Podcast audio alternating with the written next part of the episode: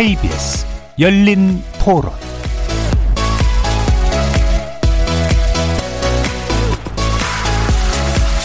안녕하십니까. 케이비에스 열린 토론 정준희입니다.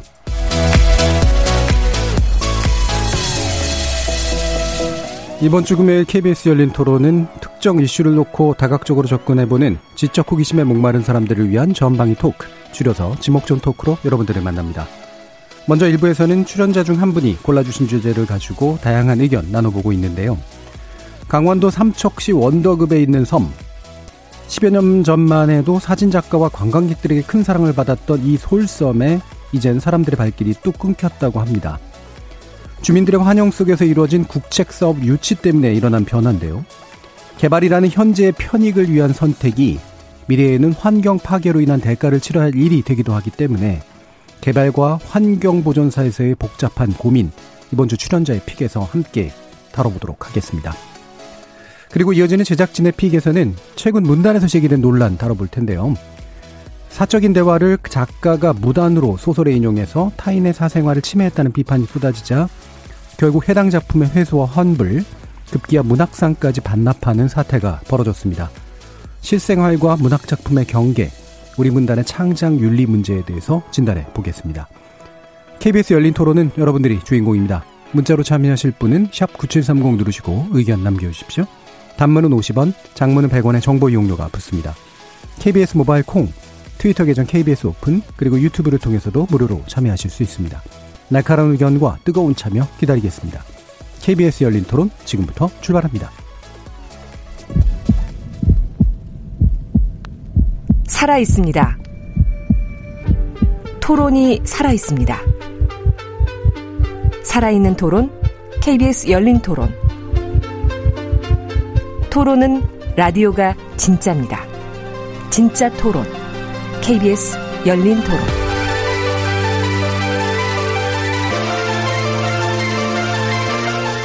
오늘 함께 하실 분들 소개하겠습니다. 문화비평가 이택광 경희대 교수 나오셨습니다. 네, 반갑습니다. 이택광입니다. 나라를 걱정하는 과학자 이종필 건국대 교수 나오셨습니다. 안녕하세요. 이종필입니다. 오늘 사는 사람들의 이야기를 애정과 공감으로 그려온 소설가 서유미 작가 나오셨습니다. 네, 안녕하세요. 서유미입니다. 규정을 거부한다. 한국 여성 변호사의 손정희 변호사 나오셨습니다. 안녕하세요. 손정희입니다. 자, 이렇게 문화비평가, 물리학자, 법률 전문가, 그리고 소설가까지 각기 다른 전공, 개성, 지식 등을 가지신 네 분의 출연자와 함께 만들어가는 지적 호기심에 목마른 사람들을 위한 전방위 토크, 줄여서 지목전 토크. 제일부 출연자의 픽부터 시작해보겠습니다. 케이비에스 열린토론. 국책사업은요, 말 그대로 정부에서 하는 정책적 사업이잖아요. 그리고 앞으로 이게 지속 가능한 사업이 되는지 따져서 주변 환경과 경제적 가치, 그리고 자연 환경과 아울러지는 종합적인 검토를 좀 면밀하게 책임감을 가지고 하는 정책이 되어줬으면 하는 거죠. 국책사업으로 돈만 들였지 실제로 무용지물인 곳이 많잖아요. 그런데 이런 데가 한두 개가 아니라고 생각을 해요. 국책사업은 이제 개인적인 이제 주민들의 국민의 삶도 중요하지만 국가가 해야 될 일이 있고 우리가 손해를 감수해야 될 일이 있잖아요. 그러니까 대의적인 명분에서 합당하면 해야 되는 것이고, 물론 그린벨트는 지켜져야 맞는 거죠. 환경보호 차원에서 몇십 년 전부터 약속을 했잖아요. 매입해 주도록 돼 있잖아요. 그럼 그 약속을 지켜야지. 그럼 땅 갖고 있는 사람은 무슨 죄가 있어요? 지금 와서 또 약속을 안 지키면 땅 갖고 있는 사람들이 너무 피해가 큰 거 아니에요? 꼭 필요한 부분은 남겨두고 조금 여유가 있는 것은 탁 풀어서 주택난을 해결해야 돼요. 자, 그린벨트에 관련된 시민들의 이야기를 들었는데요. 어, 도입 주제는 이제 솔섬입니다. 오늘 주제 이택광 교수님께서 정해주셨죠? 네, 크게 뭐 보면 그린벨트까지 음. 이제 연결될 수 있는 주제인 것 같고, 음. 그거는 뭐 좀 이따가 논의를 해보면 될 것 같고요.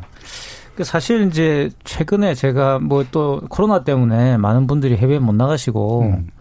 어, 국내 여행지를 이제 많이 다니시는데 음.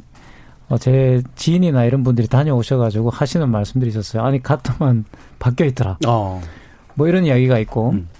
그 또 어떤 지인이 뭐 제주도에 굉장히 그 황금모래 해변이라고 아마 들어보셨을 거예요. 서귀포 네. 쪽에. 그것도 지금 사실 음. 화력발전소가 지어져가지고 사실 그 해수욕장으로 기능이 거의 상실됐거든요. 음. 굉장히 유명하던 해변이었는데 그런 해변들이 이제 사라져버리는데 또 이제 얼마 전에 또 보도가 됐습니다. 이 솔섬과 관련돼서. 음. 이 솔섬은 제가 어, 한국에 들어왔을 때, 다 공부하고 들어왔을 때 한 이천오 년쯤 됐나? 그때 굉장히 유명했어요. 사진 네. 찍으시는 분들이. 네.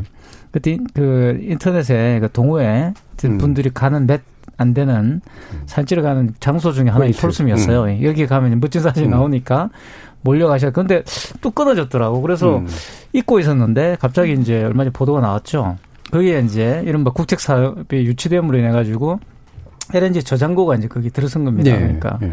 그러면서 어 거기가 말 그대로 이제 자연경관이 다 파괴돼 버린 거예요. 음. 지금은 이제 가서 사진을 찍으면 그냥 엘엔지 저장고만 나오는 예. 정말 슬픈 그런 일인데, 사실 이게 이제 제가 한 고민을 좀 해봤는데 왜 이런 일이 벌어지냐. 사실 그 지자체에서 하시는 분들도 어 그렇게 하고 싶진 않으실 거예요. 음. 다른 곳에 이제 이렇게 좀 자연경관과 좀 무관한 그런 곳에 하고 싶겠지만, 사실 그런 곳에 이미 또 다 개발이 돼 있고 음. 그곳에 가서 예를 들어서 어, 이런, 어, 저장시설이나 이런 걸 만들겠습니다라고 한다면, 또 거기에 계시는 분들이 사실 상당히 또 이제 많이 반대도 하시고, 예. 특히 이제 환경과 관련돼서 공해를 발생시킬 수 있다고 한다면 굉장히 그 고민이 많이 되잖아요. 특히 음. 한국의 어떤 그런 기본적인 개발이나 이런 식의 또 국책산업의 많은 부분들이 도시 중심이거든요. 그러니까. 예. 그러니까, 어, 사실 우리가 일본 같은 경우도 쓰나미가 왔을 때, 그, 예를 들어서 후쿠시마에서 그런 원자력 발전소가 이제 파괴되는 그런 일이 일어났지 않습니까? 그 음. 이유도 원자력 발전소 거기에 집중되어 있었던 이유도 동경에다가 이제 전력을 그렇죠. 공급하기 위해서 도시를 지탱하기 사실 위한. 위험한 음. 것을 알면서도 세웠다는 거죠. 음. 이제 이런 것들이고. 근데 비슷한 일이 한국에도 지금 많이 일어나는 것 같아요. 그러니까 음. 다시 말하면 결국은 서울에다 이제 그런 것을 집중시키기 위해서 많은 어떤 개발들이 무분별하게 이루어지는 것들이 많이 있고, 거기에 맞춰서 국책 산업을 진행하다 보니까 어, 하시는 분들 입장에서는 효율적으로 이런 문제들을 해결하면서 하는 것이 이제 그분들 입장에서는 옳은 일이잖아요. 그죠? 네. 근데 사실 또 지역에 계시는 분들도 그런 국책 산업이 어, 유치되면은 지역 주민들의 편의를 그렇죠. 또 이렇게 음. 해서 어, 쉽게 말하면 뭐 편의시설을 만들어준다든가 이렇게 하거든요. 그 제주도 같은 경우도 화력발전소를 만들면서 뭐 휴게소 같은 걸 만들어주더라고요. 이제 주, 지역 주민이 와서 쉴 수 있도록 그런 편의시설을 만들고 하던데, 문제는 이제 그런 것을 지역 주민들 입장에서 본다면 그런 시설을 유치해가지고 편의시설을 만드는 것이 좋겠지만, 이제 그런 이해관계가 맞아떨어지니까 이제 바로 또 그런 국책산업의 어떤 그런 일들이 추진되는 거 아니겠어요? 네. 근데 이제 그게 궁극적으로 본다면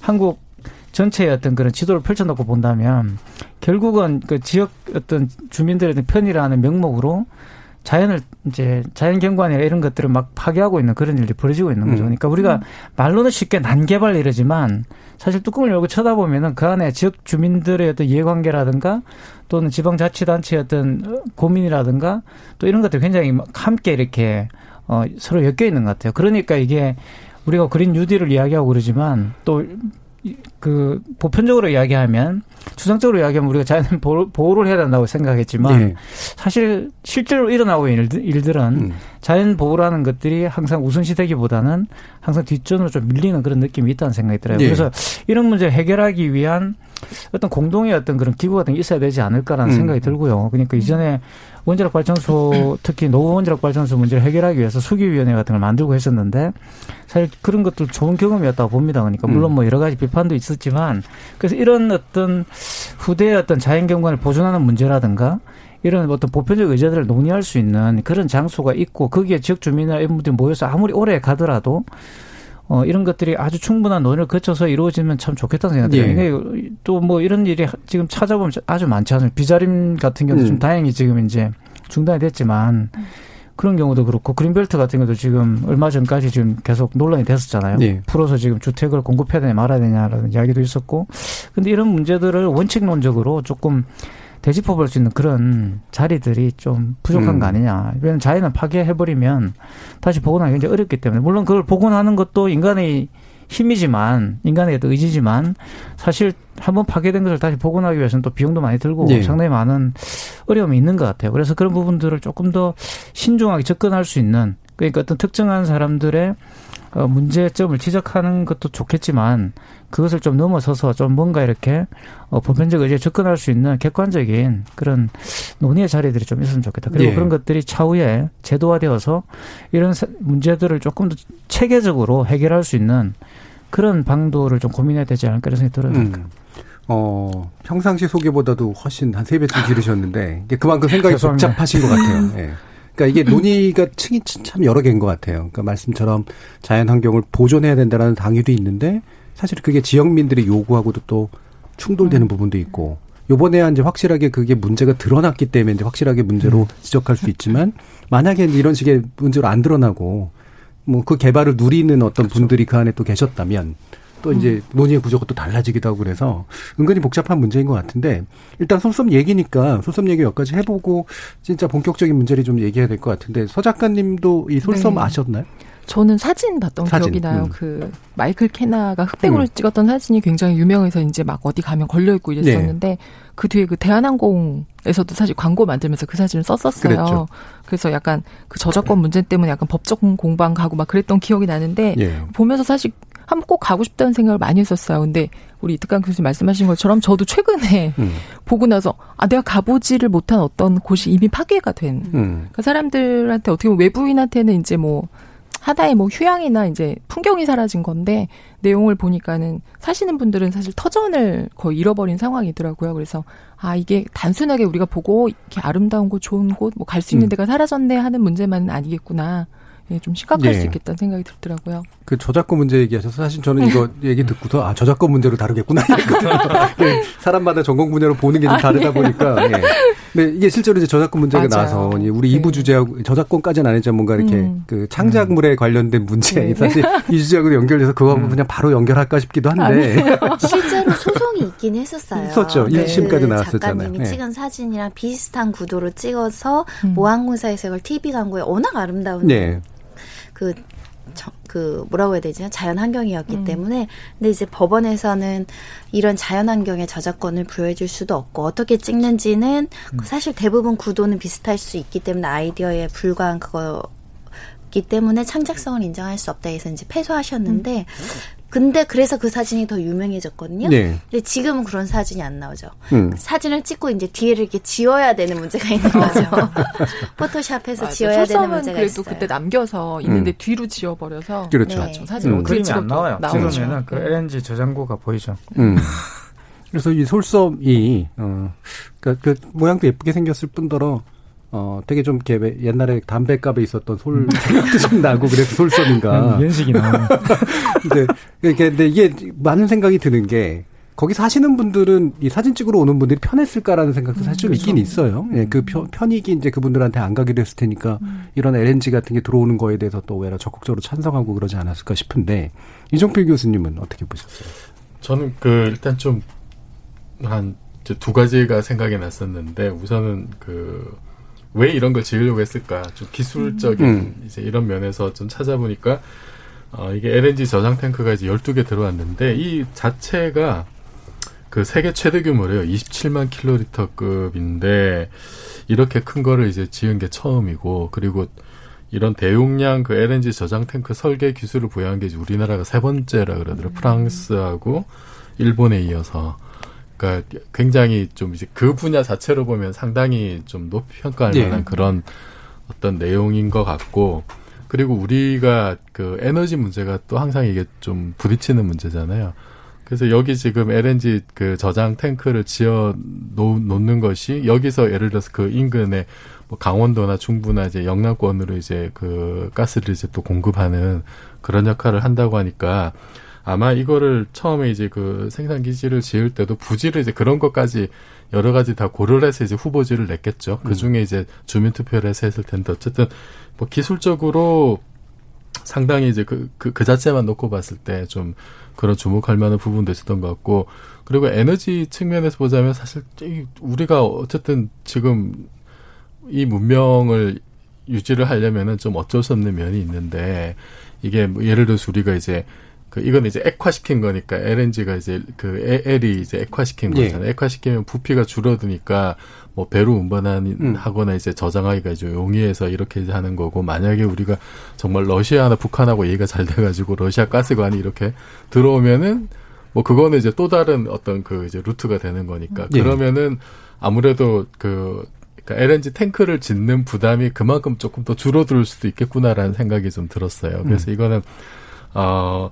우리가 뭐 완전히 지금 에너지를 소비하지 않고 살아간다는 것도 불가능하기 때문에 어디서 접점을 찾을 건지 이건 참 굉장히 쉽지 않은 문제라는 생각이 들었고, 또 하나는 이게 옛날 같으면 우리가 대략 봐서 이제 이십 세기에는 이런 문제가 있으면은 그 그러니까 지역 주민의 어떤 의견을 충분히 수렴하지 않고 정부 당국에서 이렇게 밀어붙여 가지고 밀실 행정을 한다든지 환경 영향 평가 같은 거 부실하게 해 가지고 정부가 원하는 대로 결과를 내서 형식적으로 한 다음에 밀어붙이는, 그 주민들이 반발하고 이제 이런 일도 굉장히 많이 겪었었잖아요. 네. 근데 지금 이제 이 경우나 최근에는 거기서 나오는 부작용이 너무 많으니까 일단 주민 뭐 투표라든지 의견을 이렇게 적극적으로 그 수렴해서 이제 결정을 하는 건데, 이, 이 경우도 사실은 지역 주민들이 굉장히 이제 찬성했었고, 네. 유치되고 나서도 이제 그 아주 환영한 입장을 냈었는데, 지나고 보니까 이 결정하기 전에 미치, 미처 예상하지 못했던 문제들이 이제 자꾸 생겨난 거잖아요. 음.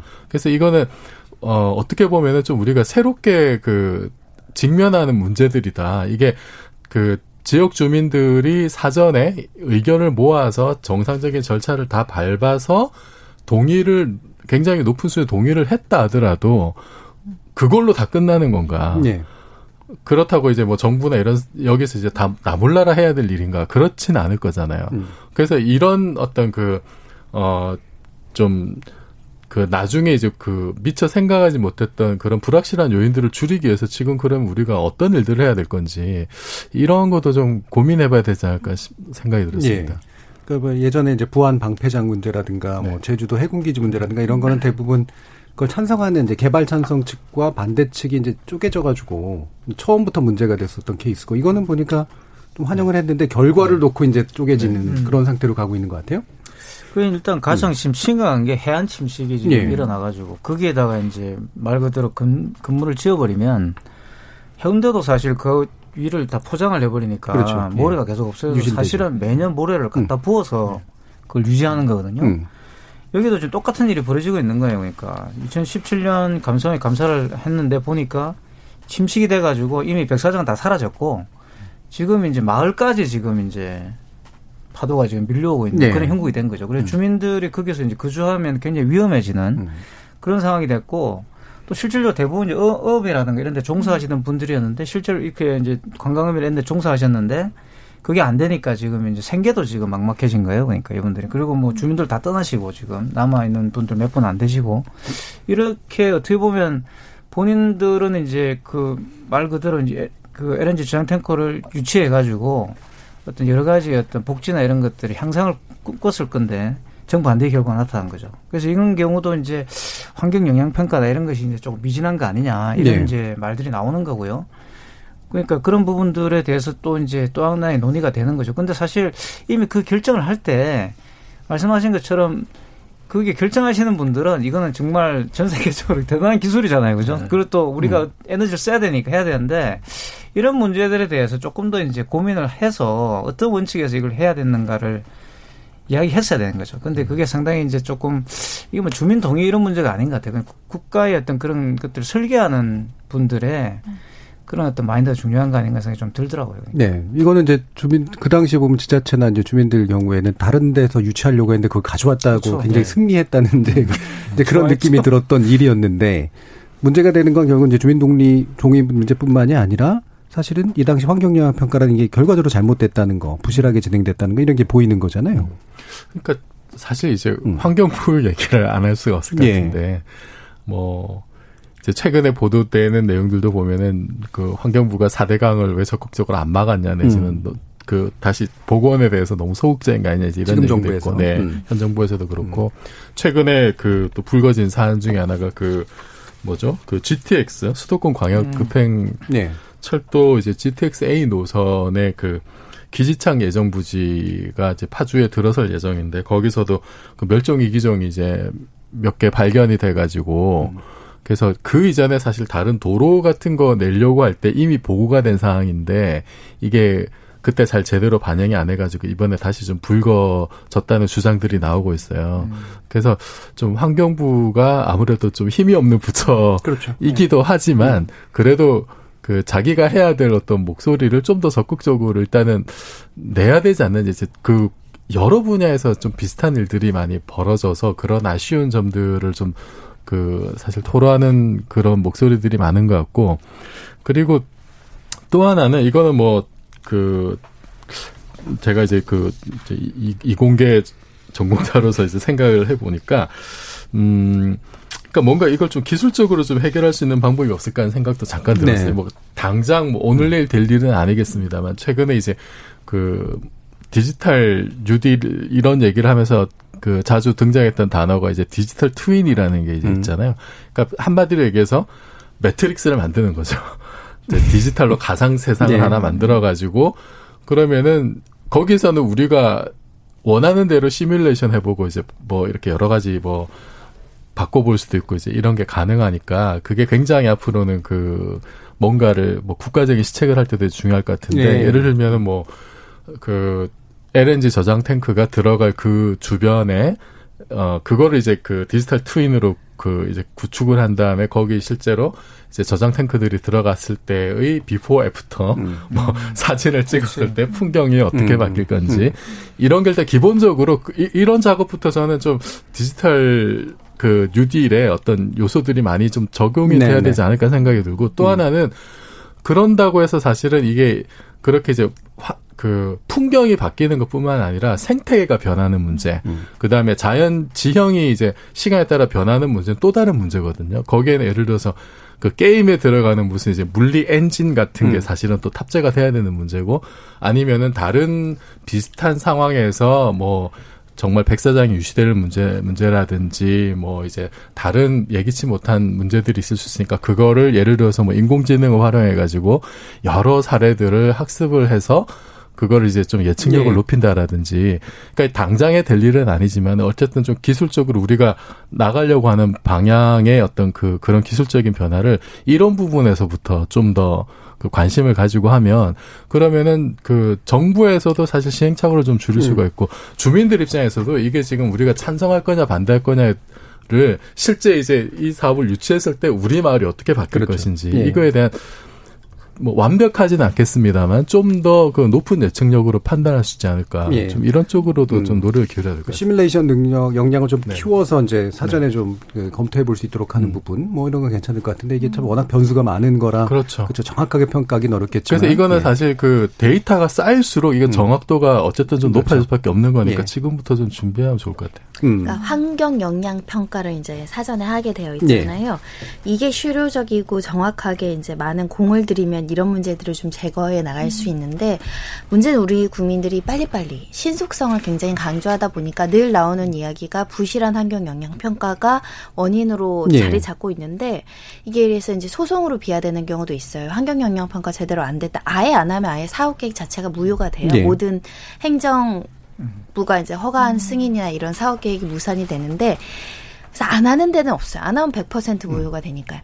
근데 하는데 되게 부실하게. 부실하게 하는데 네. 이제 약간 좀 뭔가의 사실관계에 대해서 좀 음. 과대 포장을 하거나 너무 긍정적으로만 바라보는 경우가 있는데 이럴 때 사업 계획을 취소하거나 승인을 거절할 수 있느냐. 그런 사례들이 없다는 거죠. 음. 그러니까 부실한 환경평가가 있어도 이미 사업이 삽을 뜨기 시작하면 음. 네. 사법기관에서도 이걸 거의 막지 못해왔다라는 음. 점이 계속 환경 영향 평가를 하는 사업주들이 부실하게 일단 가는 방향으로 하다 보니까 이 주민들을 위한 예측 가능성을 담보를 못 해주는 거죠. 음. 또 어떤 음. 측면에서는 환경 영향 평가 정말 꼼꼼히 하면 세월아 내월아 십 년 동안 그렇죠. 사업을 못한다. 네, 네, 네. 비용이 많이 든다. 이런 문제가 있는데 적정한 균형점이 현재도 무너져 있죠. 사실은. 음. 그게 문제의 핵심으로 보여요. 네. 그러니까 실제로 그 뭐 아까 이종필 교수님 제안해 주신 것만큼 신경 쓰고 돈을 들이는 건 제도로 강제하지 않으면 절대로 안 일어날 그런 일에 가까운 거라서 확실히 이제 결국은 제도의 문제가 될 수밖에 없는 이제 그런 측면이 있죠. 예. 그, 그, 그 아까 뭔가 제도적인 해결책 이런 거 계속 제안해 주셨잖아요. 근데 이제 음. 우리가 제도가 없는 건 아니죠. 환경 영향 평가도 마찬가지고 문제는 이런 게 이제 정말 기믹처럼 이제 음. 활용된다는 게 사대강 때 많이 보셨잖아요. 그러니까 예. 그런 일도 굉장히 많이 있었고. 문제는 그 평가로 들어가시는 분이 다 개발론자들이에요. 그렇죠. 그러니까 네. 결론 정해놓고 가시는 환경, 분도 많고. 환경을 보호하기 들어가는 게 아니라 어떻게 하면 그런 논의를 회피해가지고 이런 어떤 정책들을 밀어붙일까가 더 이제 사실은 환경 영향 평가 일단 목적이 아닌가 싶을 정도, 물론 뭐 양심적인 분도 계시겠지만 음. 저는 그게 정말 패러다임의 전환이 필요하다 봅니다. 제가 음. 영국 갔을 때 굉장히 이상했던 게, 영국이 사실 보면 밤에 가로등이 그렇게 밝지가 않거든요. 예. 굉장히 어두워요. 왜 이렇게 어둡게 해놓을까라고 생각을 했는데, 그래서 이제 제가 뭐 그로 관련된 분들을 만나가지고 그, 그 환경 운동하시는 분들 만나보고 이제 그렇게 해서 뭐 프로젝트에서 제가 만나보고 인터뷰도 하고 했는데, 거기서 이제 정보 관료 쪽 이야기가 굉장히 재밌었어요. 뭐냐면, 어, 이거를 불을 밝히려고 그러면 많은 에너지가 들어야 되고, 그 에너지가 다 어디서 오겠느냐. 결국은 발전소를 만들어야 되고, 이거는 아닌 것 같다. 이거는 뭐 영국, 왜냐하면 영국은 이미 이제 산업화를 거치면서 너무나 많은 부작용을 겪었기 때문에 예. 이제 그건 아닌 것 같다라는 걸 아는 거예요, 이 사람들이. 그러니 절대 그걸로 갈 수가 없다는 걸 또 관료들은 알고 있고, 그러니까 어떻게 하면 최대한 에너지를 적게 쓰고 아껴서 쓰고 다른 방식으로 기술을 개발할 것인가가 더 크더라고요. 음. 그러니까 엘엔지 저장 탱크를 만드는 기술 말고 다른 기술들을 이제 개발해서 이제 그런 대체연을 찾는다든가 이런 데 더 에너지를 쏟더라는 거지. 그게 지금 당장 불편하더라도 어쨌든 지금 불이 어두워가지고 뭐 여러 가지 부작용이 발생하더라도 어쨌든 그것이 미래를 위해서는 네. 지속 가능하다고 생각하더라고요. 그러니까 그게 진보든 보수든 노동당이든 보수당이든 다 공통적으로 갖고 있는 거예요, 그 생각들을. 물론 그 추진하는 어떤 정책의 방향이 달라서 그렇죠. 그런 부분을 굉장히 보기 좋았어요. 그러니까 예, 물론 예. 뭐 선진국이나 그렇겠지 이렇게 생각했지만 그것이 그냥 된 건 아닌 것 같고 음. 그런 여러 가지 부작용을 거치면서 우리처럼 이런 어떤 경험들을 거치면서 이루어진 음. 거라는 거죠. 그렇죠. 제도의, 그래서 경험에서 배우는 게 중요하지 않을까 음. 생각이 들더라고요. 그렇죠. 그러니까 제도의 필요성이나 그 제도가 실효성을 가지려면 사실은 더 중요한 건 패러다임의 그렇죠. 문제인데, 제도를 만드는 사람의 패러다임, 그다음에 그걸 집행하는 사람의 어떤 접근법 자체가 이제 사실 다른 측면이 분명히 있어서 뭐 유럽 같은 경우에 특히나 산업화의 문제를 많이 겪었었기 음. 때문에 확실히 철학이 좀 다른 측면들이 그렇죠. 좀 있는 것 같아요. 그리고 그 저도 이제 그 굉장히 동감하는 부분인데, 지금 우리가 그 그린 뉴딜 하겠다고 이제 정부도 이제 얘기를 하고 있습니다만, 정말로 이제 그린 뉴딜을 제대로 하기 위해서는 이제 아주 그 센 주장을 하시는 분들은 이 석유 중심의 그런 모든 사회 구조를 사실 다 바꿔야 된다. 네. 이제 이런 주장까지 나오거든요. 근데 우리는 상당히 지금까지 그 기후변화나 기후위기에 대해서 미온적이었다라는 비판을 많이 듣는 나라고, 그런 비판에 대해서 그 최근에 그 제시된 그린 뉴딜이 그 좀, 그 좀 만족시킬, 만족할 만한 그런 대안이, 대안인가에 대해서 또 회의적인 분석도 많더라고요. 예. 그래서 뭐 당장에 그렇게 급격한 변화는 좀 어렵다 하더라도 지금 말씀하셨듯이 우리나라가 전반적으로 에너지를 많이 쓰는 어떤 그런 구조이고 또 그런 생활에 너무나 익숙해 있잖아요. 우리가 뭐 진짜 석유가 여기저기서 펑펑 나는 나라도 아닌데 전기요금도 굉장히 싸게 쓰고 있고, 사실 교통요금도 굉장히 싸고, 에너지를 사용하는데 너무 그 저렴한 가격에 쓰고 있는 게 좀, 이건 좀 제고해야 되지 않느냐. 옛날에 우리가 그 그랬던 이유는 그 어쨌든 한참 개발을 해야 음. 되는 시기에는 좀 이렇게 에너지를 쓰는 비용을 좀 이렇게 절감을 해주는 게 특히 이제 산업계에 도움이 됐겠지만, 지금은 이미 그런 시대가 지나갔고, 지금 우리의 가치는 물건 만들어서 이렇게 뭐 팔아서 이제 달러를 벌어들이고 뭐 그것도 중요하겠습니다만, 지금은 또 이제 환경의 가치, 그다음 깨끗한 공기에 대한 가치도 우리는 네. 상당히 지금 좀 높아지고 있잖아요. 그래서 그 이택광 교수님 말씀하셨듯이 패러다임 변화가 좀 필요한 것 같다는 생각이 들고, 또 하나는 참 이게 제가 이제 이, 이 사례 보면서 좀 걱정스러웠던 게, 이제 엘엔지 저장 탱크는 그나마 그 자체로 뭔가 이렇게 아주 위험하다거나 이제 이런 건 아닌데, 지금 이제 우리 현안 중에 하나 그, 그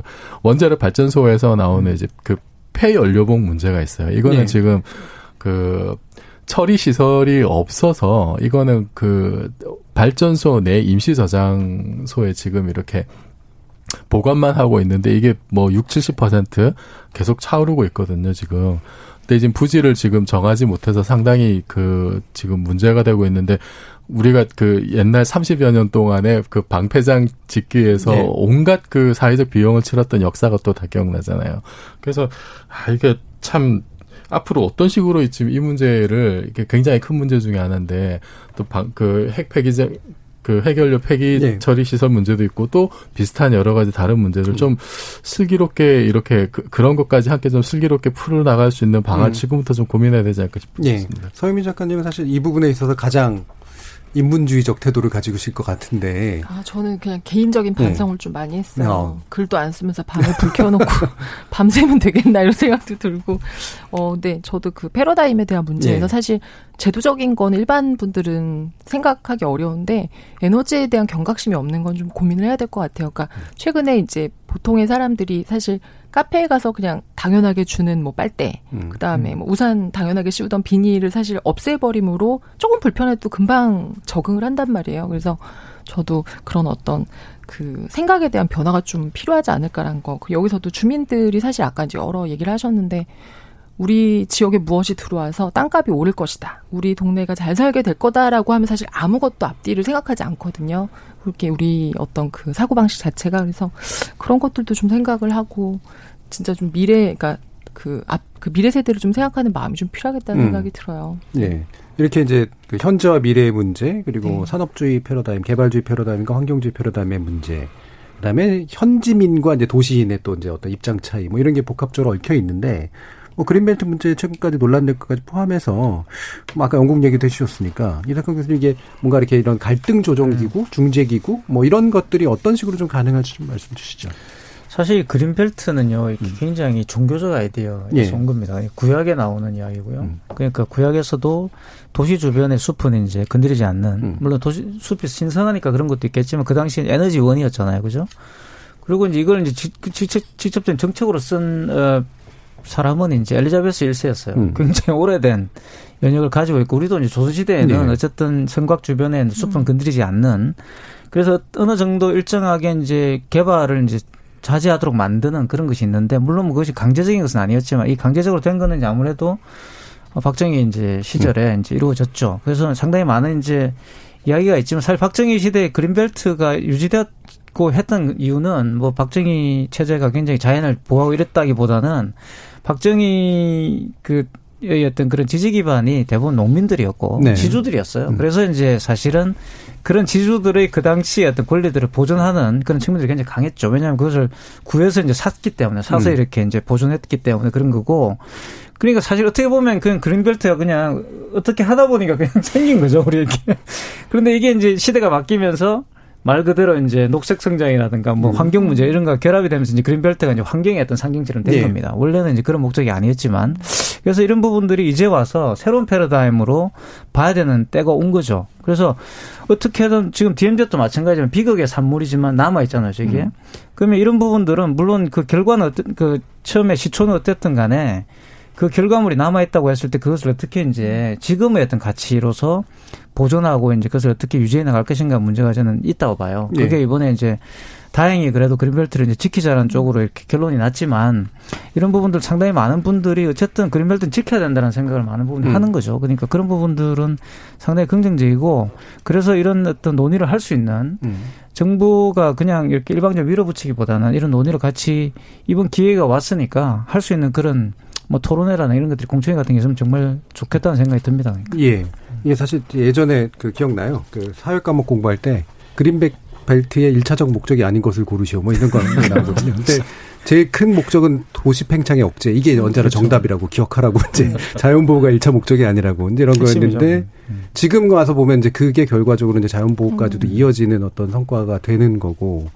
제가 이제 그 영국 얘기도 아까 하셔서 제가 그때 인상적이었던 게 뭐였냐면 거기는 이제 트러스트라고 하는 거를 아예 재단 기금을 만들어서 그 기금이 이제 그 녹지라든가 이런 것들을 이제 공공으로 소유하는 방식으로 문제를 해결하는 쪽 뭐 이런 것들도 있으니까 우리나라도 이제 이런 자연을 일반 사인들로부터 사들여서 그것을 이제 우리 사회 유산으로 만들기 위한 기금 운동이라든가 이런 것들 같은 것도 꽤 필요한 때가 아닌가 싶습니다. 어, 청취자들도 의견 좀 많이 주셨을 것 같은데요. 한번 의견 들어보고 가겠습니다. 정의진 문자 캐스터. 네, 청취자 여러분이 보내주신 문자 소개해드리겠습니다. 유튜브로 엠에이치킴님, 제가 살던 시골은 제가 어릴 때보다 가구 수도 많지 않고 발전이라고 표현할 만한 것이 없습니다. 그래서 예나 지금이나 똑같아라고 웃으면서 얘기하곤 했는데요. 그런데 사실 개발이 이루어지지 않아 예나 지금이나 변함없는 모습이 참 좋은 것 같습니다. 옆마을은 촬영장으로 개발되기도 하고 청소년 수련관이 들어오면서 구름다리도 만들어졌습니다. 그럼에도 우리 마을만은 바뀌지 않았으면 하는 마음입니다. 공구이호님, 이기적인 난개발로 땅이 망가지고 있습니다. 뻐꾸기가 사라지고 소쩍새가 울지 않습니다. 숲을 살려야 합니다. 이육이공님, 환경 영향평가를 제대로 한다면 공사가 가능한 곳은 한 곳도 없습니다 해주셨고요. 다랭님, 한국은 환경 문제에 대한 논의가 잘 이루어지지 않는 것 같습니다. 원자력 발전소라던가 이번 솔섬 문제처럼 이슈가 생길 때가 되어서야 뒤늦게 논의가 시작됩니다. 정부나 국회가 별로 관심이 없는 사안인 것 같아 더욱 안타깝습니다. 매운 낙지볶음님, 친환경 에너지를 위한 방법을 절실히 모색해야 할 때입니다. 정세영님, 환경 문제에 좀 무관심한 편인데요. 인간의 생명과 안전, 삶의 질과 개발은 뗄래야 뗄 수 없는 문제 아닐까요? 이미 개발이 돼 있는 것을 보완하거나 그 자리에 새로 지었으면 좋겠습니다. 오삼팔삼님, 저는 그린벨트 해제는 전적으로 반대합니다. 우선 쓸 카드로는 달콤할지 몰라도 그린벨트 해제는 후대까지 생각해야 하는 최후의 보루라고 봅니다. 사람의 필요나 욕심은 끝이 없는 것입니다. 그간 갈아엎은 산과 들이 적어서 그린벨트까지 해야 하는 건가요? 인간의 영역을 더 넓히려고 욕심부리지 말고 이미 있는 현실에서 답을 찾아야 합니다. 라고 보내주셨네요. 네, 케이비에스 열린 토론. 이 시간은 영상으로도 생중계되고 있습니다. 유튜브에 들어가셔서 케이비에스 일라디오 또는 케이비에스 열린 토론을 검색하시면 지금 바로 토론하는 모습 영상으로 보실 수 있습니다. 지금 방송을 듣고 계신 청취자 모두가 시민 논객입니다. 문자로 참여하실 분은 샵 구칠삼공번 누르시고 의견 남겨주세요. 단문은 오십 원, 장문은 백 원의 정보 이용료가 붙습니다. 케이비에스 모바일 콩, 트위터 계정 케이비에스 오픈을 통해서도 무료로 참여하실 수 있습니다. 계속해서 청취자 여러분들의 날카로운 시선과 의견 보내주세요. 지금까지 문자캐스터 정희진이었습니다. 청취자들의 의견을 직접 받아봤습니다. 많은 분들도 공감해 주신 의견 보내주셨는데요. 어, 아프리카 신대륙의 이주자들은 굶주림에 시달렸던 첫 겨울 내내에도 봄에 뿌린 씨앗은 손대지 않았다고 합니다. 우리 조상들 역시 이제 대기근 과정에서도 벽시만을 지켰다고 하죠. 어, 당장의 안위와 목숨보다 가까운 미래와 후손을 선택한 건데요. 자연은 미래 세대에게 잠시 빌린 것이라고 하는 그런 지혜의 목소리가 있듯이 우리 사회가 진지하게 되새겨봐야 될 때가 아닌가 싶습니다. 지목전 토크 출연자의 픽은 여기서 마무리하겠습니다. 여러분께서는 케이비에스 열린 토론과 함께하고 계십니다. 토론이 세상을 바꿀 수는 없습니다. 하지만 토론 없이 바꿀 수 있는 세상은 어디에도 없습니다.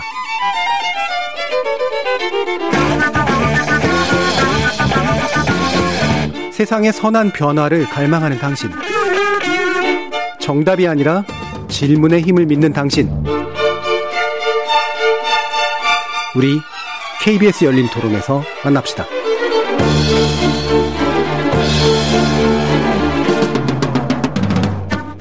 꼭 사람의 얼굴을 촬영해가지고 바깥으로 나, 내보내는 것뿐이 아니라 제삼자가 봤을 때 아, 이 사람 삶이다라는 걸 인정을 받는 그 부분을 딴 쪽에다 인용을 하든가 그런 것도 결국은 그 사람이 초상권을 침해한 거 똑같은 경우가 되는 거죠. 개인적인 건데 동의도 없이 그렇게 하면 안 되지. 그럼 누구한테 말을 할 수 있겠어요. 왜 사적인 대화를 그렇게 공개적으로. 공인이면 좀 그런 부분에서 좀 조심해야 되지 않나. 경험을 쓰는 것은 창작이 아니라고 저는 느껴지는데요. 픽션을 더해서 새로 구성을 한다거나 새로운 스토리를 만드는 게 진정한 창작이 아닐까. 오토픽션? 그것도 창작이라면 창작일 수 있을 것 같아요. 실제 현실을 반영하는 거니까. 창작이라고 하면은 굳이 아니라고 하기도 그런 게 똑같은 말을 누가 했더라도 그거를 그렇게 활용할 수 있는 능력을 갖고 있는 사람이 별도로 있다고 봐요. 그거마저도 능력이지 않느냐. 뭐 책에 나온 걸 보고 베껴가지고 쓰는 게 아니니까. 너무 직접적인 인용? 이거는 당사자가 되면 더 기분이 나, 당연히 나쁠 것 같아요. 아무리 뭐 작품이고 뭐 예술이고 이렇다 한데 막상 당사자가 사자 동의도 없이 대화가 거의 딱 나오는 건데 뭐 이름만 바꾼 정도니까 딱 보면 아는 거니까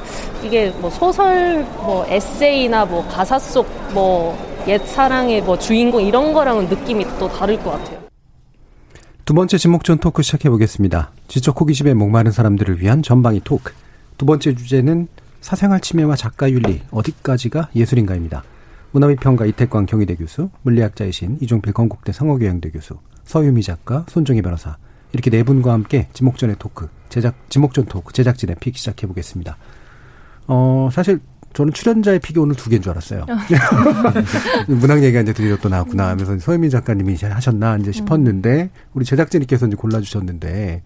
어떤 상황인지 아시는 분들은 아시지만 또 모르시는 분들도 좀 있을 네. 것 같아요. 좀 배경 좀 설명해 주시죠, 네. 작가님.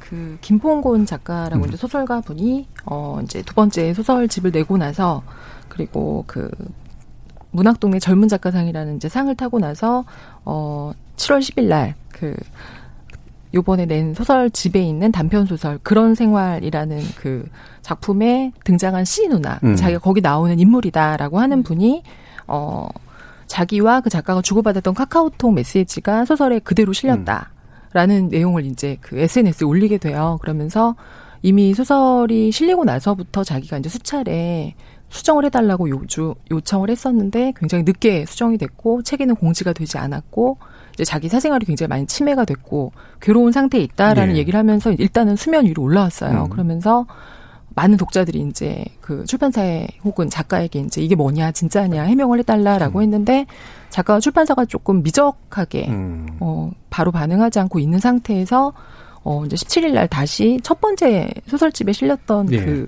작품에 등장하는 또 다른 인물이 사실은 이 작품에도 나와 있었던 그러니까 음. 내가 페이스북에 메시지로 보냈던 걸 사실 작가가 그대로 썼는데 나는 그냥 개인적인 문제로 덮고 가려고 했었다. 그런데 음.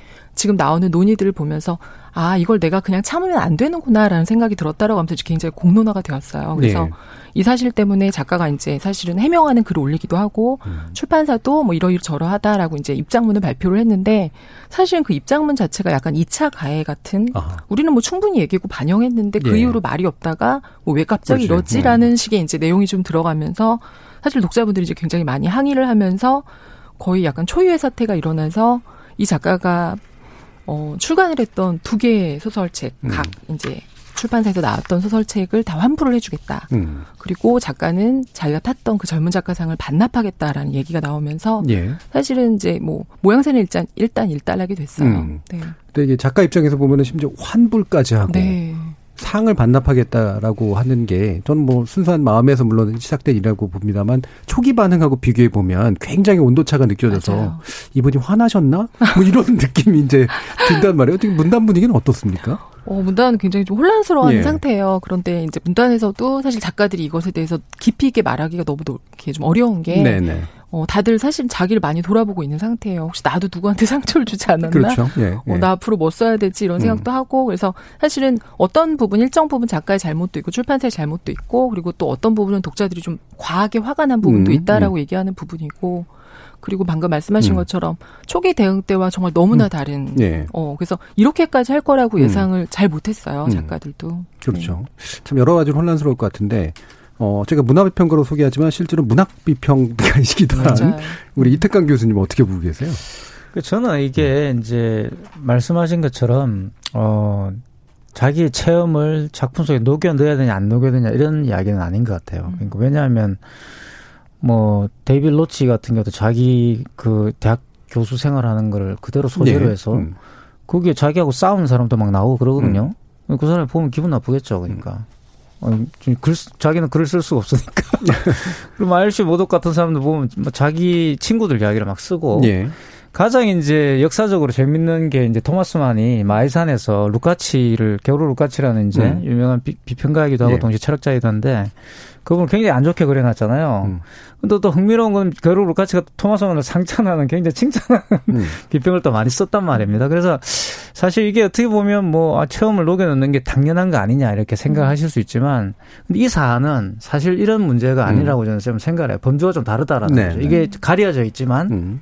두 가지가 있다고 보는데 이거는 신경숙 씨 같은 경우도 예전에 문제가 있었죠.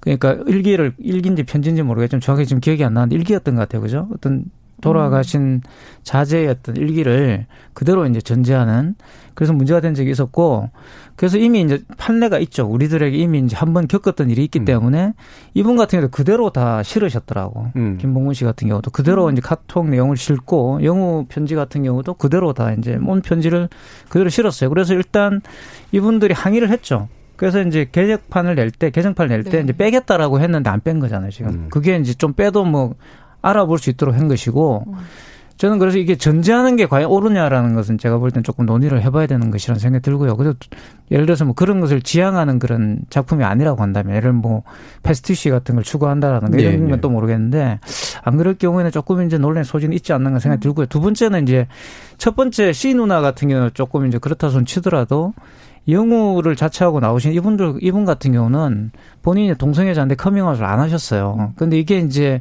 영우라는 분이 이제 쓰신 글을 제가 봤는데 뭐냐 그러면 그게 나온 내용이 내가 누군지를 특정할 수 있도록 되어 있다. 음. 그거는 이제 아우팅이라는 거죠. 음. 이게 음. 이제 상당히 큰 논란을 저는 불러일으키고 있다 봐요. 그러니까 사실 뭐 신우나 전제하고 이런 문제를 이미 우리가 논란을 겪었기 때문에 여기에 대해서 충분히 어느 정도 판단을 할 수가 있는데 이, 이 경우는 동성애 소설이라는 어떤 소재에서 이 영우라는 분의 어떤 의지와 상관없이 그 본인의 성전 신성을 아우팅해버리는 이런 일이 벌어진 거죠. 그래서 네. 아우팅 가지고도 물론 이제 동성애 운동 하시는 분들 사이에 여러 가지 논란은 있지만 어쨌든 상당히 이제 지금까지는 아우팅은 어 본인 의사에 반해서 굉장히 이제 말씀하신 것처럼 가해다라는 어떤 입장들이 지금 대세거든요. 많은 분들 갖고 있는 생각들이 한국의 분위기가 또 그런 게 있기 때문에 그래서 이 부분은 조금 이제 김봉곤 작가 경솔한 거 아니냐. 그리고 이제 사과를 좀 명확하게 해야 될 것 같다는 생각이 들어요. 이거는 예. 법적 처벌의 문제가 아니라 약간 작가 윤리의 문제가 좀 있는 거죠. 그럴 음. 경우에는 사과를 한다든가 그 응당한 어떤 그런 대응을 좀 했어야 되는 거 아닌가 생각이 들었어요. 예. 그러니까 이게 일반적인 저작권은 아니지만 개인 사, 사인들이 연관돼 있었던 그리고 함께 참여했던 내용이 이제 그대로 이 사람의 작품에 들어갔다는 문제.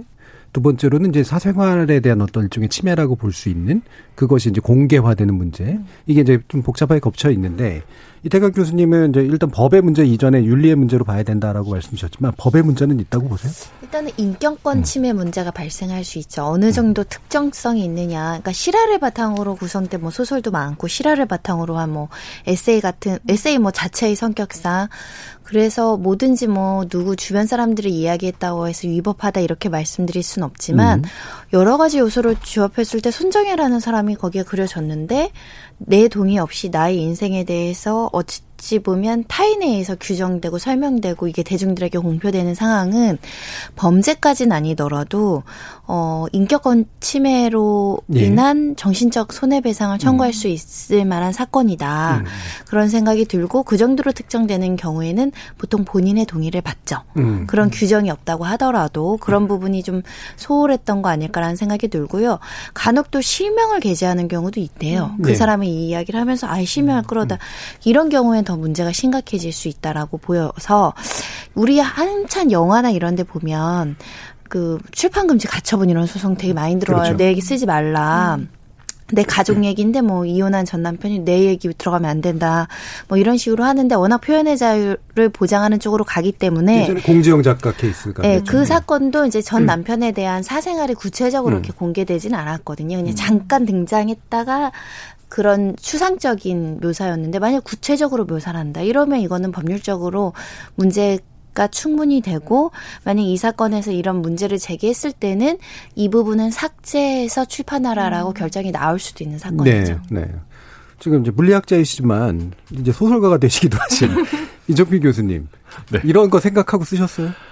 아, 네. 제가 최근에 그 빛의 전쟁이라는 예, 예. 베스트셀러가 아니고요. 아, 베스트는 네. 아니고.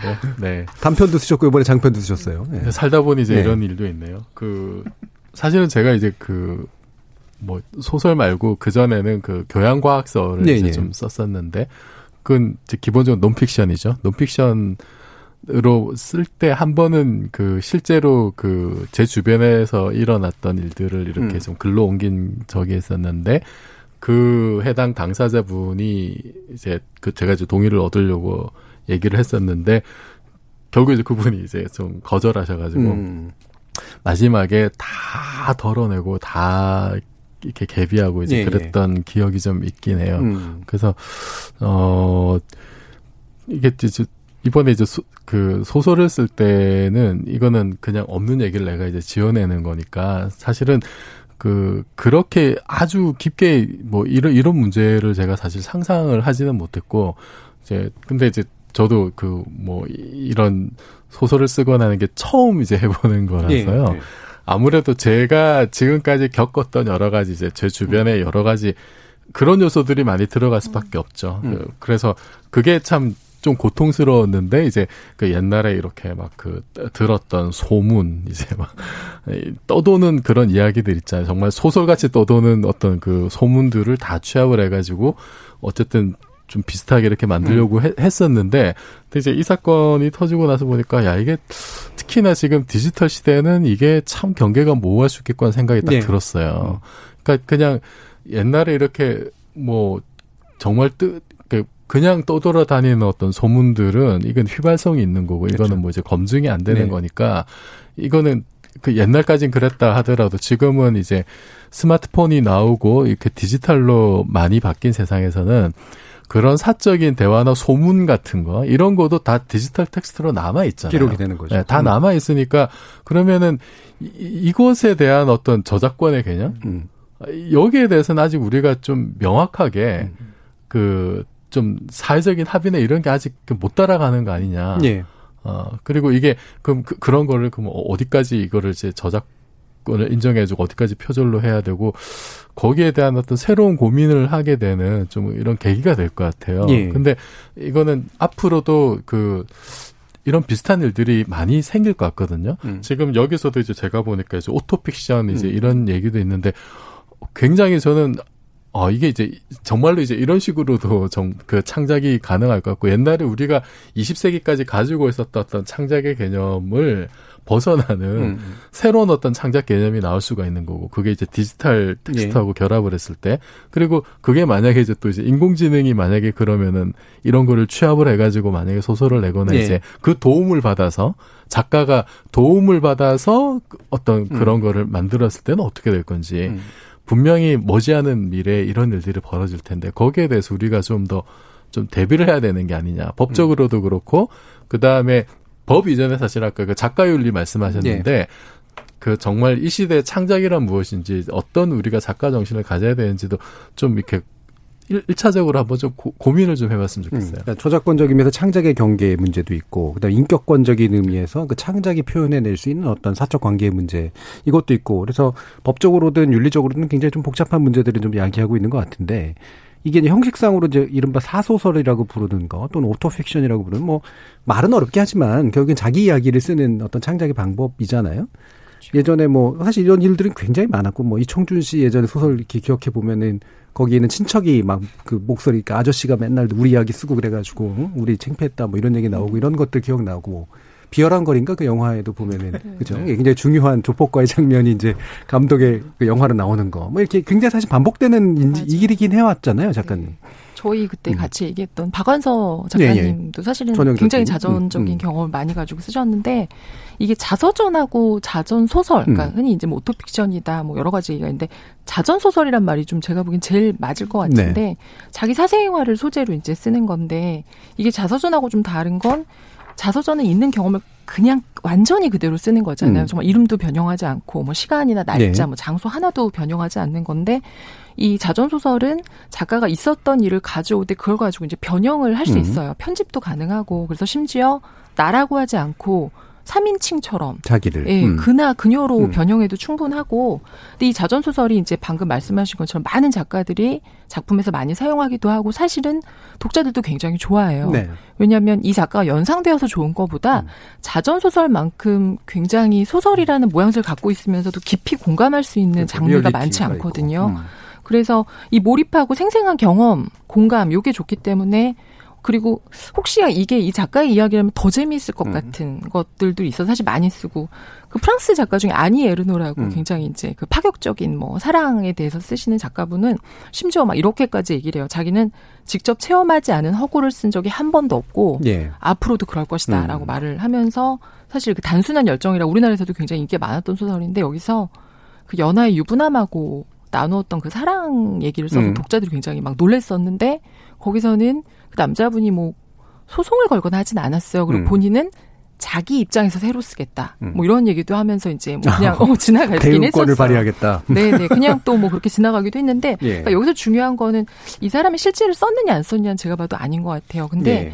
타인의 삶을 가져다가 어떻게 윤리적으로 음. 이 작가가 어떤 방식으로 하기를 원하고 그 당사자가 그걸 봤을 때 감정적으로 훼손이 되고 내 인생이 뭔가 정말 까발려지고 훼손되는 느낌이 들지 않는 것이 중요한 것 같아요. 음. 근데 이것은 물론 쉽지 않지만 최대한의 어떤 그 상호 합의, 음. 이야기 음. 그리고 김봉호 작가도 얘기는 해요. 본인 이제 쓰기 전에도 물어봤고 쓰고 나서도 보여주긴 했다. 근데 아마 그때도 아까 우리가 사실은 그 개발 얘기했을 때도 좀 비슷했는데 그때 당시에 시인 누나의 반응은 아, 뭐 괜찮을 것 같다라는 식으로 예. 반응을 했다는 음. 거예요. 근데 이분도 그것이 막상, 밖으로 음. 나가서 밖에서 이게 너 같은데 너 이런 줄 몰랐다가 됐을 때 반응까지 고려하지 못했던 거. 예, 예. 그래서 이후에 이제 얘기를 했는데 어 그걸 다시 수정하고 그다음에 수정된 것을 공지하고 예를 들면 이전 본을 음. 뭐 판매하지 않는다든가 이런 식의 적극적인 조치를 좀 취하지 않은 것. 그래서 이거는 뭐 작가의 문제도 있지만 그 작가의 책을 발행하는 출판사의 문제 여러 가지가 좀 이렇게 결합이 된 거라고 볼 수 있을 예. 것 같아요. 네, 이를테면 이제 학자 뭐 또는 기자 아니면은 뭐 여러 전문직의 영역에 있는 사람들이 인반 이제 직업 윤리라고 하는 네. 것은 상당히 훈련받고 명확하게 어쨌든 하든 안 하든 간에 네. 중요한 기준으로 되는데 작가 윤리라는 말을 우리가 그냥 말로는 쓰는 것 같은데 실제로 작가 집단에게 이제 윤리라고 하는 것 그게 도덕과는 다른 개념에서 직업 윤리로서 이제 어떤 인지하고 있나 음. 이런 생각이 좀 들기도 하거든요. 어떻습니까? 그렇죠. 사실 음. 작가들 뭐 윤리 잠깐 잘 쓰면 장땡이에요. 예. 예. 잘 팔리면 장땡. 어. 그렇죠. 근데 요즘은 작품이 성, 뭐, 있나 아니지. 네. 비윤리적이었죠. 그렇죠. 근데 음. 세, 정말 세상이 많이 바뀌고 있는 음. 것 같아요. 그래서 작가한테는 이제 어떻게 보면 더 잘 팔릴수록 음. 더 많은 글을 쓸수록 훨씬 더 많은 고민을 좀 해야 되고 한마디로 내가 쓰는 소설의 가치가 어떤 사람이나 이 관계성보다 훨씬 중요한가에 대한 고민을 계속적으로 해야 될 것 같아요. 네. 음. 지난번에 이제 조영남 씨 얘기도 또 어떻게 또 하기도 하고 그래서 예술과의 경계 뭐 얘기했습니다만 이게 법이 자꾸 개입하는 건 참 불행한 일인데 음. 법이 개입한 사례들이 있잖아요. 네. 이런 사생활에 관련된 문제에서. 어, 굉장히 많다라고 네. 보이죠. 아까 말씀드린 음. 출판금지, 가처분, 음. 손해배상 사건. 음. 근데 소설의 영역에 있어서는 이 이 팩트와 그 창작이라는 창작에 중점을 두다 보니까 대부분은 이것이 명확하게 인권을 침해했다 이렇게까지는 하지 않고 중간에 합의되거나 이런 경우가 굉장히 많거든요. 얼마 전에 영화에서 한 후손이 또 소송을 제기한 적이 있어요. 우리 이 우리 조상님은 이런 행동을 하지 않았는데 지나치게 좀 악의적으로 좀 안 좋은 역사적 평가를 갖게끔 그렸다라는 거죠. 명량 아닌가요? 네. 네 그런 경우에도 네. 대부분 대부분은 큰 손해배상금을 지급하거나 이것이 되게 위법하다라고 평가하지 않는 것 같아요. 그만큼 네. 이제 어떻게 표현하는가 그리고 대중들이 그것 자체로 그 역사적 인물을 평가하는 게 아니고 어느 정도 창작이 가미되어 있다라고 볼 여지들이 있으면은 그냥 조금 면제해주는 측면들이 있는 거죠. 근데 음. 개인 일반 개인이 이렇게 문제 제기한 사건 사실 별로 없어요. 음. 그 공정 작가님 사건도 그 남편께서 소송을 제기할 수 있었던 근거는 이혼 합의할 때 조항으로 나와 살았을 때 얘기는 하지 않을, 않겠다라는 약정을 했기 때문에 그거를 제기를 했던 것 같아요. 근데 일반인들에서 이거 내가 특정이 돼라고 입증하기가 굉장히 어렵죠. 주변 사람들만 알지 대중들은 사실 잘 모를 수 있기 때문에 그래서 법률적으로는 오히려 이렇게 사생활 침해나 인격권 침해를 받았다라고 고통을 호소하지만 쉽게 인정되지 않을 가능성도 있고 음. 그래서 작가 윤리의 그 강화, 음. 윤리적인 부분으로 이 문제를 해결하는 게 더 타당하다 이런 목소리가 음. 나올 수밖에 없는 것이고요. 책 한 권 낼 때마다 소송 열 개 벌어지거든요. 예. 이 소송이 활발해지면은 그래서 이렇게 법률의 만능은 아니기 때문에 제가 볼 땐 작가협회, 문단협회에서 좀 요번에 제대로 된 뭐 지침? 가이드라인 정도 있어야 되는 거 아닌가 생각이 들고 저는 이런 고민 되게 많이 했어요. 그냥 하다 보면 작가님들한테 전화 와서 변호사님 사건 하다가 재밌어 보이는 사건, 뭐 네. 특이한 사건, 자극적인 사건 자꾸 보내달래 판례를. 음. 근데 아, 그게 이제 예, 방송계에는 예. 흥미 그렇죠. 있고 특이한 건데 음. 내가 했던 사건을 이 사람한테 이렇게 해서 방송에 음. 나갔을 때 그 의뢰인이 그 방송 보면 너무 짜증날 것 같다는 그럼요. 거죠. 음. 그거 동의해달라고 하면 동의 다 안 해주시거든요. 음. 그래서 얘기를 하더라도 이렇게 각색해서 그 사람이 잘 모르게 두 개를 섞는다던가 음. 뭔가 이렇게 지역을 달리한다던가 이런 좀 배려가 좀 필요한 거 아닌가 예. 그런 생각을 많이 해요 저는. 음. 근데 사실 이 부분에서 또 한 가지 중요한 게 이게 권력의 문제이기도 음. 한 것 같아요. 그러니까 작가는 스스로가 권력이라고 생각 안 할 가능성이 높지만 누군가 글을 써서 출판할 수 있는 힘을 가진 자와 그냥 거기에 쓰여져야 되는 걸 당하는 사람 사이에서 음. 느껴지는 격차가 굉장히 클 것 같은데 뭐 개인적인 얘기긴 합니다만 제가 어렸을 때 뭐 이제 보면 그 문학하시는 하는 친구들 되게 많고 그런데 그 여자 그 문학하는 친구의 여자 친구가 술 먹고 경고한 게 뭐냐면 너 나중에 소설가에서 내 얘기 쓰지 마 이러면서 이제 경고했던 게 있었단 말이에요. 음. 이런 이제 권력 차이로 인해서 발생하는 그런 식의 문제 이런 것도 좀 한번 생각해봐야지 않겠습니까? 그러니까 이제 오스카 와일드가 음. 모든 예술은 부도덕하다고 이야기했는데 그때 이제 부도덕한 이유는요 음. 말씀하신 권력과 싸우기 때문에 그렇다는 거예요. 음, 음, 음. 작가의 그러니까 비윤리적이라는 뜻은 음. 작품이 이제 윤리를 넘어가야 된다는 뜻은 윤리적인 어떤 내용을 다루는데 그것이 대부분 이제 말씀하신 권력 관계에 도전한다든가. 그렇죠. 더 큰 권력이죠. 디에이치 로렌스 음. 같은 경우도 이제 차태라 부인의 사랑을 써서 계속 이제 문제가 됐던 건 그게 도전한 거잖아요. 네. 그렇죠? 본인들이 갖고 있던 그런 그 당시에 영국이 가지고 있던 기성의 어떤 음. 편견들에 음. 도전한 것이기 때문에. 그런데 이 경우는 이제 개인의, 아까 전에 손 변호사님 말씀하셨지만 개인의 어떤 인격권을 침해할 가능성이 큰 거죠. 음. 이걸 좀 구분을 할 수 있어야 된다고요. 네. 이걸 구분하는 게 작가의 윤리인 것 같아. 근데 이게 음. 윤리나 거창, 거창한 말을 쓰기보다는 솔직히 말하면 이거는 그냥 작가의 그 눈, 눈썰미 아니겠어요. 그러니까 음. 어느 정도 기본적인 이런 것은 좀 아니지 음. 않겠, 않을까. 좀 기본적인 장착해야 되는 어떤 음. 그런 감각인 것 같아요. 그러니까 이게 어떤 개인에게 피해를 주는 글을 써서는 안 되는 거죠. 음. 그러니까 그 기본적으로 그런 이야기를 하되 말씀하신 것 동성애에 대한 편견이라든가 이런 부분에 대항하는 그런 음. 것이 원래 또 김봉곤 작가의 목적 아니었겠어요. 그런데 그렇죠. 예. 이제 본의 아니게 이것이 어떻게 그 목적과는 다르게 되었다는 거죠. 그래서 저는 이게 자꾸 이제 작가의 윤리나 뭐 이런 문제를 번져가면은 음.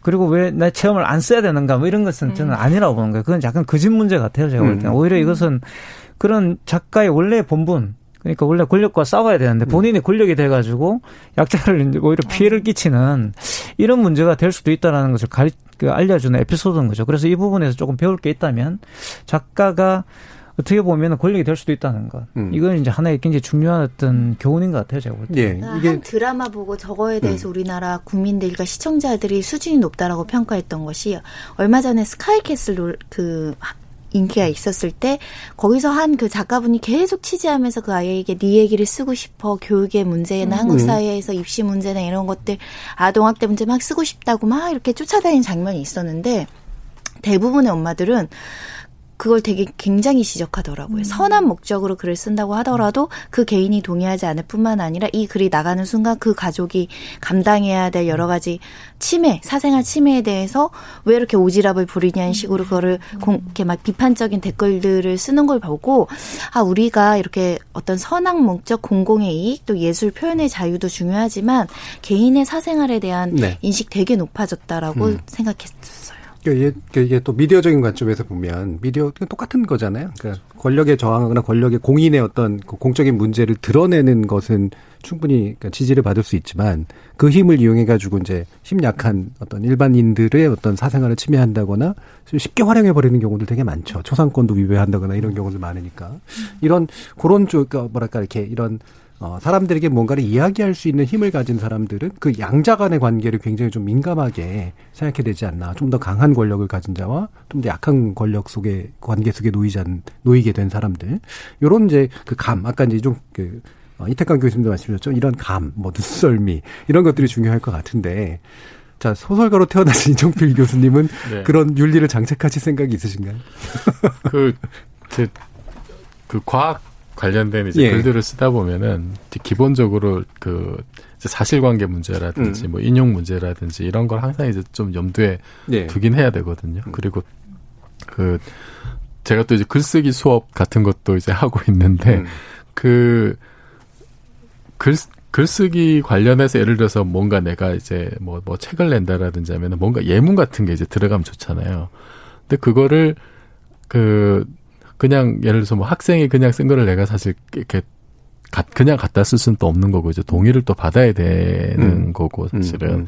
그래서 이게 그 제가 그 가르치는 입장이 되다 보니까 사실은 모든 게 좀 조심스럽긴 하더라고요. 예. 그래서 그 과학 같은 경우에는 이 기본적인 어떤 그 팩트 이런 거를 이제 챙기는 게 너무 좀 어떻게 보면은 좀 이렇게 스트레스가 될 때도 있어요. 음. 그래서 소설을 쓰면은 좀 덜할까 싶었는데 이번에 경험을 보니까 그것도 좀 그렇죠. 엄청난 스트레스가 있죠. 예, 그것도 또 다른 예, 종류의 예. 어떤 예. 이런 게 있고 지금 이제 이 사건을 보고 나서도 아 이거는 정말 좀 근본적으로 정말로 음. 어떤 인간 사이 어떤 예. 그 말씀하셨던 어떤 예의나 어떤 정말로 음. 이제 눈썰미 문제가 음. 또 다른 차원에서 생길 수가 있겠구나. 그래서 어 진짜 이게 그 작가분들은 굉장히 전 좀 존경스러운 분이구나 기본적으로 네. 그런 생각이 들었습니다. 네. 예, 저도 그, 앞으로 계속 좀 조심해서 네. 글을 써보면 알죠, 이제 사실 그렇죠. 다른 직업 생활을 네. 해보면 미처 생각하지 못했던 네. 문제들이 이렇게 계속 드러나더라고요. 음. 근데 이분 뭐 시간이 다 되긴 했지만 또 짚어봐야 될 게 이제 한 문학평론가가 이런 얘기를 했어요. 그러니까 누군가가 다른 누군가를 아프게 하는 건 개인적 잘못일 수는 있어도 그 자체로 문학적 비윤리성에 충분한 증거는 될 수 없다고 생각한다. 그러니까 윤리적 사전은 필요하지만 어떤 문학적 기법에 관련된 논쟁을 그냥 이렇게 해서 봉합해버리는 건 더 나쁜 방식이다. 그냥 사과 하나로 끝내는 그런 방식은 아닌 것 같다. 이게 이제 약간 묘하게 해석이 되거든요. 어떤 의미로 좀 받아들여지세요? 이택광 교수님. 그러니까 이게 이제 음. 앞에 제가 지적한 것처럼 문제를 이제 섞어버렸기 때문에 저는 이런 네. 말이 나오는 것 같아요. 그러니까 체험을 쓴다든가 이런 것들은 저는 음. 충분히, 충분히 가능하다 음. 보죠. 음. 왜냐하면 문학이라는 것이 말씀하신 것처럼 자기 체험을 기반으로 하기 때문에 근데 그것을 재현하는 과정들은 상당히 좀 다른 문제가 되는 음. 거잖아요. 내가 체험했다고 해서 그걸 정직하게 재현한다. 사실 그것과 작가는 항상 싸우지만 음.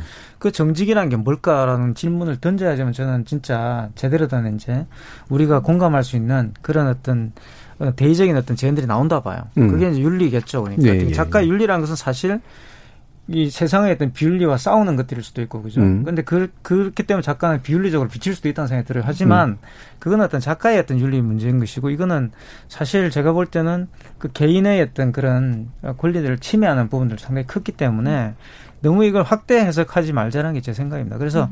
당연히 체험을 다루고 하는 부분들은 있지만, 그런데 말씀 그 네. 하셨지만 도구적으로 사용하면 음. 안 된다는 거예요. 음. 이거는 너무나도 이제 참담한 결과를 초래하게 되겠죠. 네. 서유미 작가님. 네, 저도 이제 그 말씀하신 것처럼 소설 자체는 사실 원래 그 작가를 통과한 일을 쓰니까 작가가 겪지 않거나 정말 모르는 전혀 모르는 걸 쓸 수는 없어요. 아무리 픽션이어도 작가들은 기본적으로 사실은 자신을 들키는 것에 대한 공포가 있거든요. 네네. 남들이 이게 내가 만든 게 아니라 그렇죠. 뭐뭐하지 않을까라는 공포.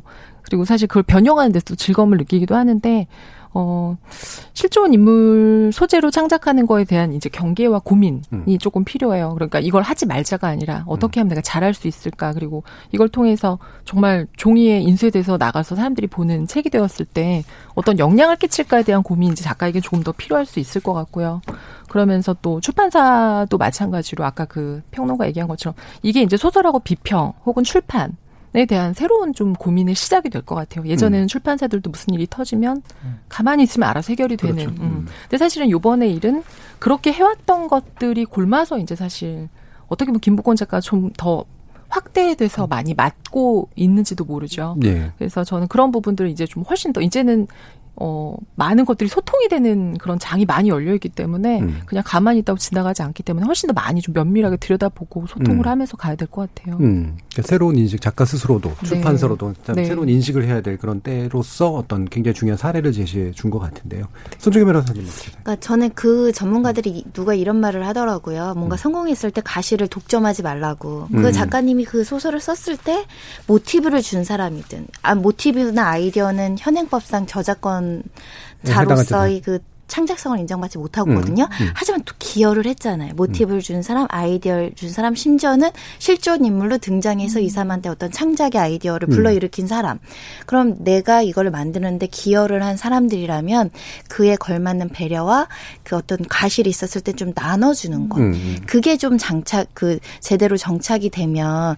서로 기분 나빠도 양해되는 부분이 있을 거고요. 서로 법률적으로 저작권료를 받지 못하더라도 네. 소정의 뭐, 뭐 이렇게 배 보상이나 보상, 보상이 되겠죠. 보상을 할 수도 있는 부분이 있고 그렇게 했으면 좋겠다. 네. 저 사실 이런 거 보면은 막 뜨는 작품에서 생기는 문제예요. 안 뜨는 작품이면 이런 문제조차 안 생기는데 그렇죠? 네. 근데 여기서 그러니까 나한테 도와준 분들에 대한 기여에 대한 인정 그리고 거기에 대한 감사의 표시 네. 이런 것들 음, 예. 아마 잘 됐으면 음. 책을 절판하고 상을 반납한 일까지는 가지 않았을 네네네. 거예요 분명히. 근데 이건 정말 초유의 사태고 음. 사실은 이런 일이 한 번 생기면 이 다음은 이제 음. 어떻게 될지 잘 모르거든요. 그렇죠. 예. 그래서 우리 사회 또 다른 어떤 고민거리에 대해서 좀 창의적으로 좋은 방식으로 좀 대응이 일어났으면 좋겠습니다. 어, 오늘 지목적 토크는 이 정도로 정리하려고 하는데요. 두 가지 주제 함께 다뤄주신 이택광 교수님, 이종필 교수님, 서유미 작가님 그리고 손정희 변호사님 네 분 모두 수고하셨습니다. 감사합니다. 네, 감사합니다. 감사합니다. 저는 다음 주 월요일 저녁 일곱 시 이십 분에 다시 찾아뵙겠습니다. 지금까지 케이비에스 열린 토론 정준이었습니다.